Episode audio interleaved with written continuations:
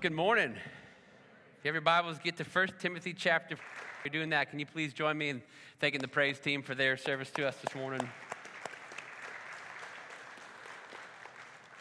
It's another long, hard week around FBN, and it was just good to be with all of you.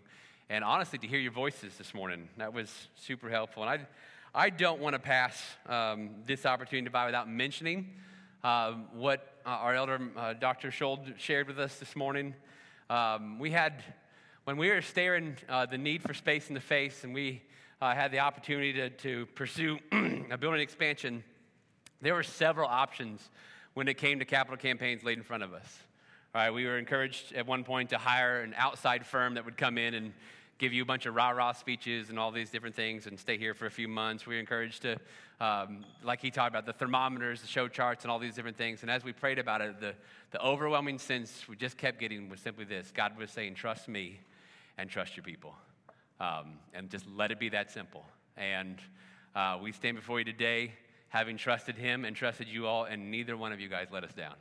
Um, and, and we are so incredibly thankful. Um, all the glory to God, but so incredibly thankful for each and every one of you uh, who made a pledge, who prayed about it, who were intentional about it, who made this happen uh, so we could stand here with overwhelming confidence and say we have more than enough. And, and that is a huge, huge thing. And please hear our undying gratitude uh, for that. And so um, I, I, didn't want to, to have a mic today and not mention that. But uh, if you have your Bibles, get them open to 1 Timothy 4. Uh, I believe if you don't have one, there's a black one in the seat back in front of you. I think it's page 1052. If not, I got you really close. All right, you can find 1 Timothy 4 from there, and uh, we want you to be able to follow along with us. And I'm going to ask you to join me in a word of prayer. Well, Father, we are grateful uh, for the opportunity we have to be here this morning. We're grateful for each and every person that's in this room and uh, thankful for those who wish they could be here but, but can't. And so, uh, those who are joining us online, God, we're, we're, thankful for each and every one of them and pray that as we turn our attention now uh, to the close of this chapter, uh, that you would be the one who uh, speaks, you'd be the one who moves and convicts and encourages, God, that you uh, we, we get the glory from all this. Um, we're, we're overwhelmed with gratitude as a church today and pray that uh, you would just continue on the momentum that you've already built here, Lord, and that you uh, would continue to raise up FBN to be a, a, place where people can be sent, where people can be grown, where they can be discipled, uh, and then they can be uh, multiplied out for your kingdom. And we ask this in Jesus' powerful name. Amen. Well, back in 2018, FBN uh, entered a partnership with uh, Faith Wesleyan Church and World Gospel Church here in town uh, to go together to uh, sponsor a village in uh, Sierra Leone, Africa, known as Pelewala. And so in November of 2018, that year, uh, there was a group of us that went on an introductory trip, right? As a, uh, representatives from each church go uh, into Pelewala for the very first time and, and, introduce ourselves to them, let them uh, introduce themselves to us, and all this stuff. And uh, the way the trip was scheduled is that we would head to the village, I believe, on the third day of the trip.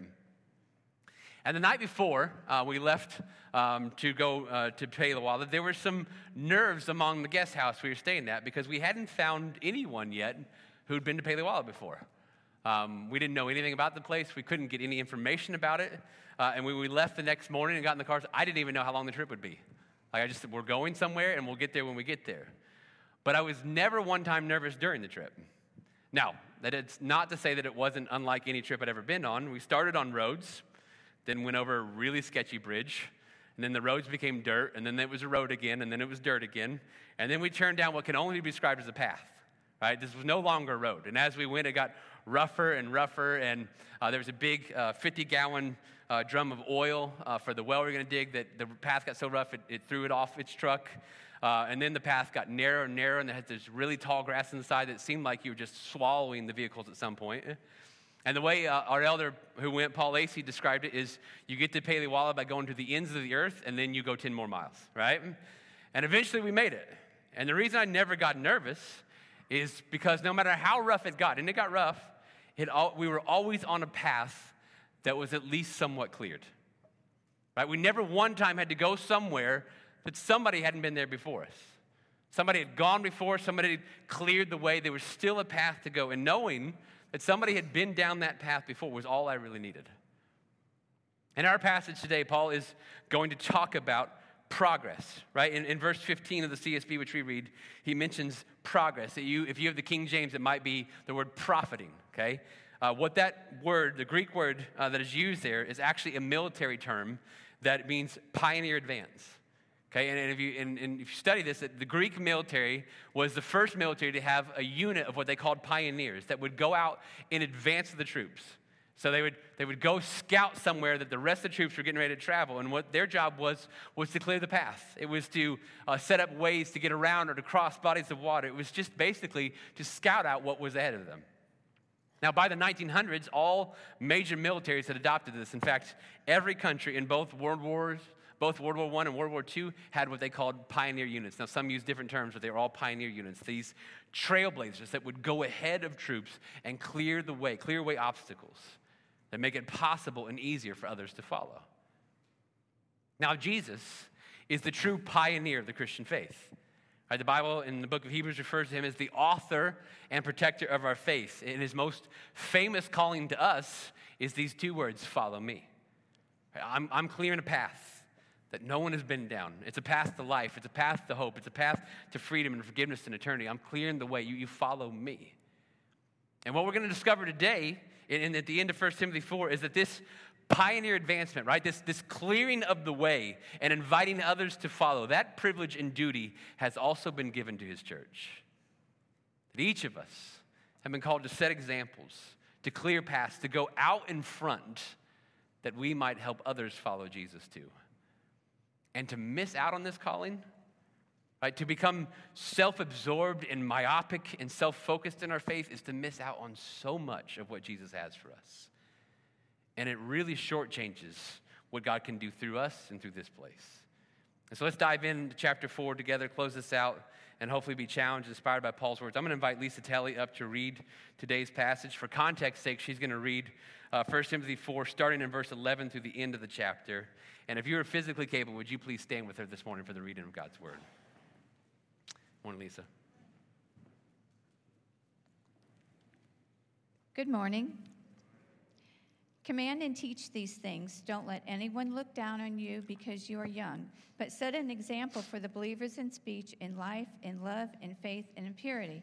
Until I come, devote yourself to the public reading of Scripture, to preaching, and to teaching. Do not neglect, neglect your gift, which was given you through a prophet message, prophetic message when the body of elders lay their hands on you. Be diligent in these matters, give yourself wholly to them, so that everyone may see your progress. Watch your life and doctrine closely. Persevere in them, because if you do, you will save both yourself and your hearers. Thank you, Lisa. You guys have a seat. Keep your Bibles open right there to 1 Timothy chapter 4. I had to read starting in verse 11 for context sake so you could see the whole section. Our main focus today, our, our passage today, is verses 15 and 16. And the first thing that I want to pull out from those verses is that the gospel demands our effort. Now, I immediately, immediately when I say that, I immediately need to offer some clarification. Because uh, in, in many ways, effort is hostile to the gospel itself. And so we need to be clear on the difference this morning. And, and, and to do that, I want to point our attention to Ephesians chapter 2, uh, verses 8 and 9, which tells us this You are saved by grace through faith. And this is not from yourselves, it is God's gift, not from works, so that no one can boast. And so I want to be clear, crystal clear in this this morning. I want us to know fully what saved by grace through faith means. Right? So the gospel is simply it's the good news of Jesus. And you can only appreciate good news when you understand how bad the bad news is. As the Bible tells us in Romans chapter 3 that there is none of us who are righteous, not one, and that all of us have sinned and fallen short of God's perfect standard. And Romans 6 tells us that due to that, the wages of our sins is, is death. And so it's not a small thing this morning that you're a sinner. Okay, that's not a minor deal. It, it is a massive problem. It's the biggest problem in your life, the problem that you're a sinner. Because the God who created us is holy and perfect in all his ways, and he simply cannot tolerate sin. His holiness, his justice demands that a price be paid for it, which is why we all die, because the wages of sin is death. And it's why, if our sins aren't covered and paid for before we die, we will spend an eternity in hell suffering under the, his immense wrath. Which is why you need to know effort is hostile to the good news of Jesus. Because the Bible is clear that you are your biggest problem, therefore, you cannot be your solution. Too often we believe that we can earn our way to God, we can earn our way to heaven, that if I do just enough good things, it will somehow erase the bad that I do. And this is impossible because the standard is holiness, the standard is perfection. So we cannot in any way save ourselves ever. And yet, we have this tremendous news in the Bible that we can be saved. It is by grace through faith. Grace is a free gift. It's God doing what we could not do. It's Him giving us what we do not deserve. And He did this by sending His Son, Jesus, who lived, who having the divine nature, lived the sinless life that you and I have not and could not live. And so when He died on the cross, He died uh, the death that we owed to pay our price for our sins. Romans 5 puts it this way that God proves, He proves His love for us in this, that while we were still sinners, Christ died for us. Which means God, God knows all the worst details about you. He knows all the things that you've tried really hard to hide from others, and He still died for you, and He still offers to forgive you if you put faith in Him. That is grace. And you can claim that gift, gift uh, that you can claim that grace through faith. You place your faith in Jesus Christ, in His death and in His resurrection, where your response to God is absolutely you are correct in saying that I'm a sinner. And there's nothing that I could do to save myself. I needed Jesus to die for me, and so I trust in Him and I trust in that. The gospel is the good news that Jesus did all of the work for us. He did everything we could not, all by grace, none of our efforts, because we cannot earn God's love, we cannot earn His grace, we cannot earn His favor through effort. We must believe in the one who did it all. All right, so that being clear, how can I say this morning that the gospel demands effort? Because I'm not talking about an effort to save yourself. I'm talking about effort in response to the tremendous grace that's been shown to you. Here's how Paul puts it in 1 Corinthians 15. He says, By the grace of God, I am what I am. And his grace toward me was not in vain. On the contrary, I worked harder than any of them. Not I, but the grace of God that was with me. What he's saying there is, is this when you understand what God has done for you in Jesus Christ, when you grasp the amount of love that He has for you, when you wrap your mind around the price that He paid on your behalf, that demands a response. It demands your life, it demands your heart, and it inspires you, yes, to serve Him, work for Him humbly. I want you to look at this most recent section in 1 Timothy 4 that we've been covering. All right, we spent the last several weeks in this. Verse 10 says this For this reason we labor and strive. Okay, verse 12, do not, or set an example. It says, set an example for the believers. Verse 14, do not neglect the gift that is in you. Verse 15, practice these things and be committed to them. In verse 16, persevere in all of this. Do you hear that is? That is call after call after call after call to response, to effort, to service, to pouring out your life for Christ. And there's a quick, I just want to point out one quick thing in the original Greek, Greek for you. In verse 14, uh, where it says, do not neglect, right? That, that, that Greek word literally means to give no thought or pay no attention to. And the word in verse 15 that our translation is practice these things, that's the Greek word that means the opposite. It means to give careful thought to. And so, what Paul is encouraging Timothy to do here is instead of receiving the grace of God, instead of receiving the giftedness you have from God and be totally absent minded about it and not think about it and not apply it, instead, what you need to do is to give careful thought and intentionality and live your life in light of it. I mean, do you hear the lifestyle he's been called to here? Paul's saying, practice these things, be committed to them, show your progress in a way that everybody can see, pay close attention to your life and your teaching, persevere in all this. So, yes, the distinction must be made clear. Earning your way to God, earning your way to heaven, earning your way to eternal life is actually hostile to the Christian faith and to the gospel. But serving Jesus Christ with everything you have, pouring out your life in response to the grace that's been shown to you in the gospel, well, that's the very life that we are called to in Jesus Christ. Secondly, we see here that private life and public ministry are intertwined. This has been a theme for Paul as he pours into his young protege Timothy throughout this letter. Look at verse 16. He tells him, Pay close attention to your life and your teaching. Persevere in these things, for in doing this, you will save both yourself and your hearers. What he's telling Timothy is this there can be no compartmentalizing. Now, obviously, every spokesperson, every pastor, every teacher, every elder since Jesus has been and is still a sinner. And so there's going to be times in which we are guilty of the very things that we teach. But there needs to be consider, considerable care and effort and consciousness and intentionality given to ensure that there aren't two starkly different realities. Timothy was not allowed to be a spiritual leader. He was not allowed to be a teacher of the word, to, to set a public example for the believers, to lead the church, and then in his private life live in contradictory ways to everything he was proclaiming. Now, it's incredibly important that his faith be genuine, his pursuit be steady, his growth be evident. And there are two ditches really to avoid in this. As he, as he tries to stay down the path that Paul has called him to here, there's a ditch on both sides. And the, and the first side is just not caring for or guarding his own heart. Right? Proverbs chapter 4 tells us this guard your heart above all else, for it is the source of life. That's why Paul tells him in verse 16 to pay careful attention, not just to your teaching. Right? We've already discussed how important that is and how high the stakes are. But Timothy is also to pay careful attention to his life. In the demands of ministry, is his heart beginning to pull back from Jesus? Are, are, there any sinful patterns, any sinful positions, any sinful thought processes he's fallen into? Are there any potential idols that are beginning to form in his life? This is not just for Timothy, by the way. And it's not just for elders and not just for pastors. It's, it's for, this is for any teachers. Right? This is for any parents. This is for any of you who have neighbors. This is for any adult in church. This is for college students who high school students look up to. It's for high school students who middle school students look up to. It's for middle school students who elementary kids look up to, and on and on and on. It's for anyone with any kind of influence and any kind of platform, and you have some. The reality is this if we're going to claim the name of Jesus, we must pay attention to our lives. We must guard our hearts. We must prayerfully take efforts to ensure that what we are proclaiming with our lives and our attitudes and our actions and our social media posts matches up what we claim about our faith. Now, the second ditch is this on the other side is to make it all about you.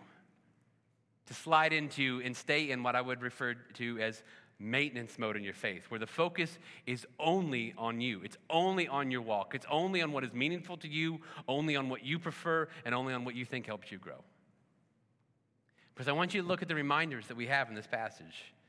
Right, first in verse 16, he says, In doing so, you will save both yourself and your hearers. Now, obviously, okay, as we covered already, only God can save a soul as far as eternal salvation is concerned. But what Paul is reminding Timothy here is of the power of influence, right? And those of us in Jesus should always be trying to leverage our influence to point others to Jesus who can save them. And if we use our influence to lead others away from Jesus, by the way, there's some really stern warnings in the Gospels from Jesus himself about the fate that awaits those who do that. verse 15, he's told to grow and progress in a way that's evident to all. And again, this is not for Timothy's gain, it's not for his glory. The prog- the, remember that pro- word progress was that Greek military term, the pioneer advance. It means Timothy is, the calling in his life is to go out in front, to go further and deeper in his walk with Christ and his faith in Christ, so that he then can encourage and inspire and lead others to do the same.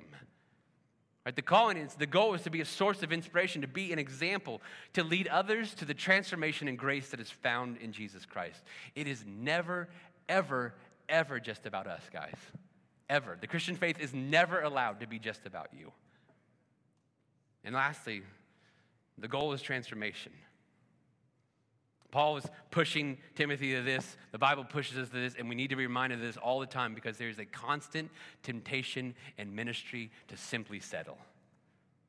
There's a constant abiding temptation to pursue lesser goals than the ones we've been called to by Jesus Christ. There's a temptation to think that a full room and a full bank account is evidence of success. There's a temptation to think that if we provide you with a good experience, we've done all that God has asked us to do. There's a temptation to think that as long as we open the Bible and somebody grows in their knowledge of God's word, then we're going to get an A plus from God. Notice, none of those things are bad. In fact, I would argue that they are really good things that we should be glad about. But they're not the highest goal and they're not the calling of the church. And to even point that out, I understand carries the risk of sounding like a major downer, but it needs to be said. The goal is transformation. The goal is Christ likeness. The goal is multiplication. In fact, it's not just the goal, it's what we've been called to. Jesus says that we will be able to recognize a prophet by its fruit, by his fruit. I think it's safe to apply the exact same principle to a ministry. That we can recognize a ministry by its fruit. Are lives being touched by the grace of Jesus? Are people growing in their faith? Are they trusting Him more and more? Are their attitudes and priorities and decisions, commitments showcasing an increasing affection for Christ and an increasing likeness to Christ? Are they on mission together for the glory of God? Now, we'll never get an A plus in this church because we aren't a perfect church and there is no perfect church. But that, that doesn't mean that those aren't the questions we should be asking. And it doesn't mean that we can ever stop, stop striving. We must constantly be willing to ask the Lord how we can do better, how we can be more effective, how we can be more faithful to what He's called His church to be. And it's going to take all of us in this to, to hold on to tradition loosely, all of us to ensure that personal experience never becomes an idol for us, all of us to be willing to go and change and transform and adapt wherever He leads us. Timothy is called here to lead the way in speech and in conduct and love and faith and purity, but not so that he could have a great reputation, not so that he could be elevated, so that those in the church at Ephesus would also desire to know his Jesus in that same way, that their lives would be touched and changed, that their speech and their conduct and their love and their faith and their purity would inspire others as well. That's the calling of the church. And FBN is getting something right when we point you to the path of transformation, when we help get you in the flow of the Holy Spirit, engaging you with God's word, imploring you to serve and trust and obey Jesus more. It's why we exist. Now, the close of this chapter is a really personal section in which Paul is telling Timothy, one specific man, what to do. So, the question that we ask is what are we to do with this? I'm not Timothy, you're not Timothy. This letter wasn't written to us, but I think there are principles here that can help all of us. And the first is simply this is that we need to identify our spheres of influence. Now, I'm not standing in our nursery hallway right now. I'm not downstairs in our FBN kids room, and so I can be confident in saying this today. Somebody's watching you. Somebody's paying attention. And some of them you know about and others you don't, but you have a sphere of influence. Again, some will be obvious. If you're a teacher, it's your class, right? If you're a coach, it's your athletes. If you're a parent, it's your kids. If you're an older sibling, believe it or not, it's your younger siblings. It could be a, your position at work. It could be the people that you sit closest to for eight hours a day. It could be that gas station or coffee shop or restaurant that you frequent over and over and over again. And so they're starting to see you and know you and hear your interactions and know your name. It could just be the age and lot in life you're in.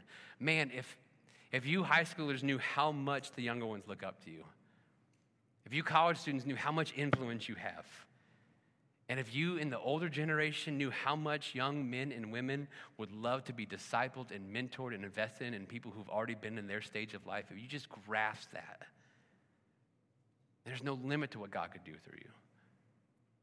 So the first step is to simply ask God to identify what your spheres of influence are. And the second step is to take inventory of how you're utilizing it right now. Are you indeed setting a good example? Are you, by your life, by your posture, by your attitudes, your words, your convictions, are you make it, making it easier and more desirable for others to follow Christ? are you making it harder? Are there things about your influence that you'd be ashamed of? And then, third, ask God to help you be intentional moving forward about using your influence for His kingdom and His glory because it is that important. Which brings us to, to application point number two, which is simply to recognize that it's so much bigger than you. And there are far too many people whose faith and practice of their faith is just too myopic. The focus is on them all of the time. We now choose churches solely on what we can get out of them. Do I like the music? Do I like the style of music? Do I like the teaching? Do they have coffee? Is it a nice vibe? Am I challenged? But it's not too harsh, right? And by the way, I would even argue that those thoughts are fine while you're looking for a church. Because you don't want to be at a place that's not a great fit. But once you declare a church home, drop that mindset as quickly as you can and figure out how to pioneer advance. Figure out how God can use you to help others grow in Him. It's not a selfish prayer at all to ask God to use you mightily for His kingdom and His purposes if you desire He gets the glory. Now, Heaven will be awesome, incredibly awesome. But for whatever reason, lately I've been thinking a lot about the things that I won't get to do there. I'm calling these privileges that are entertained and reserved just for this life only. For instance, praising God during suffering is something I'll never have the opportunity to do in heaven. Sharing the gospel with someone who doesn't know Jesus is something I'll never have the opportunity to do in heaven. And I'll never, ever, ever get to influence, point, or lead someone to more of Jesus in heaven. Those privileges are for this one short life that we are living right now. And for Paul, I hope you see this in the letter. For Paul, that the reality that this life was the only one he had to influence others for Jesus drove him to give his full attention to it. In this letter, he keeps calling Timothy to do the same, and he calls us to the same. So, what do we do, church? We be the light of Jesus in a dark and dying world. We steadfastly refuse, as followers of Christ, to give into the things that are being used to divide us. We give compassion, we share truth, we radiate hope, we search out wisdom, not just information, but we search out wisdom. We don't feel the need to speak and post and, share an opinion on everything out there. We remember that we have a worldview in Christ that is so much bigger than what you see on the news, that you have a hope that can never be taken away. And so be different because with Christ you are different. Be different because with Christ you can be different and pioneer advance in the things that the world really needs peace and grace and gentleness and generosity and faith and love and trust and make it your goal. Make it your abiding goal to leave others wanting more of your faith and more of your Jesus. And imagine, imagine watching God take hold of the people that you care about Him and praying for and seeing amazing transformation take place in their life. Imagine you, yes, you standing in the baptism waters with that friend or relative that you have been trying to lead towards the Lord. Imagine seeing undeniable, amazing fruit from the efforts that you are giving to God. And imagine the people that you love and care about and invested in walking paths closer to Jesus that you helped clear the way. What could be more meaningful than that? What could be more exciting than that? What could be more worthy of your efforts than that? Let's pray.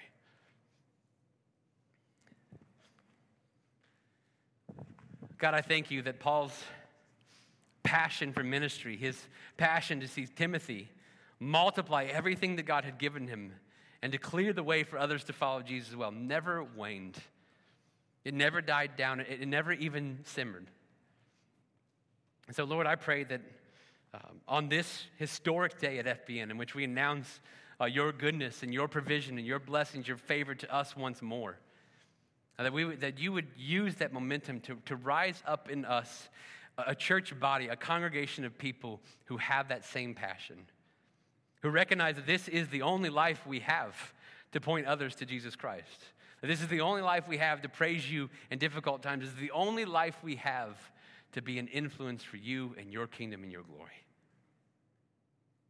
God, there's all sorts of things in our world right now to cause chaos, to cause anger, to cause division, to cause strife, to cause hopelessness, and to cause despair. We have the good news of Jesus. We have the one source of eternal truth that brings hope at all times. And so may you raise up a people of FBN, a united body of Christ here, to always be ready to give a defense and a reason for the hope we have and to, as Philippians 2 puts it, to shine as lights in this really dark world. We pray that you would do this for our sake, for the sake of those that we have yet to impact, and ultimately for the sake and glory of Jesus Christ. And we ask this in his powerful name. Amen. Amen.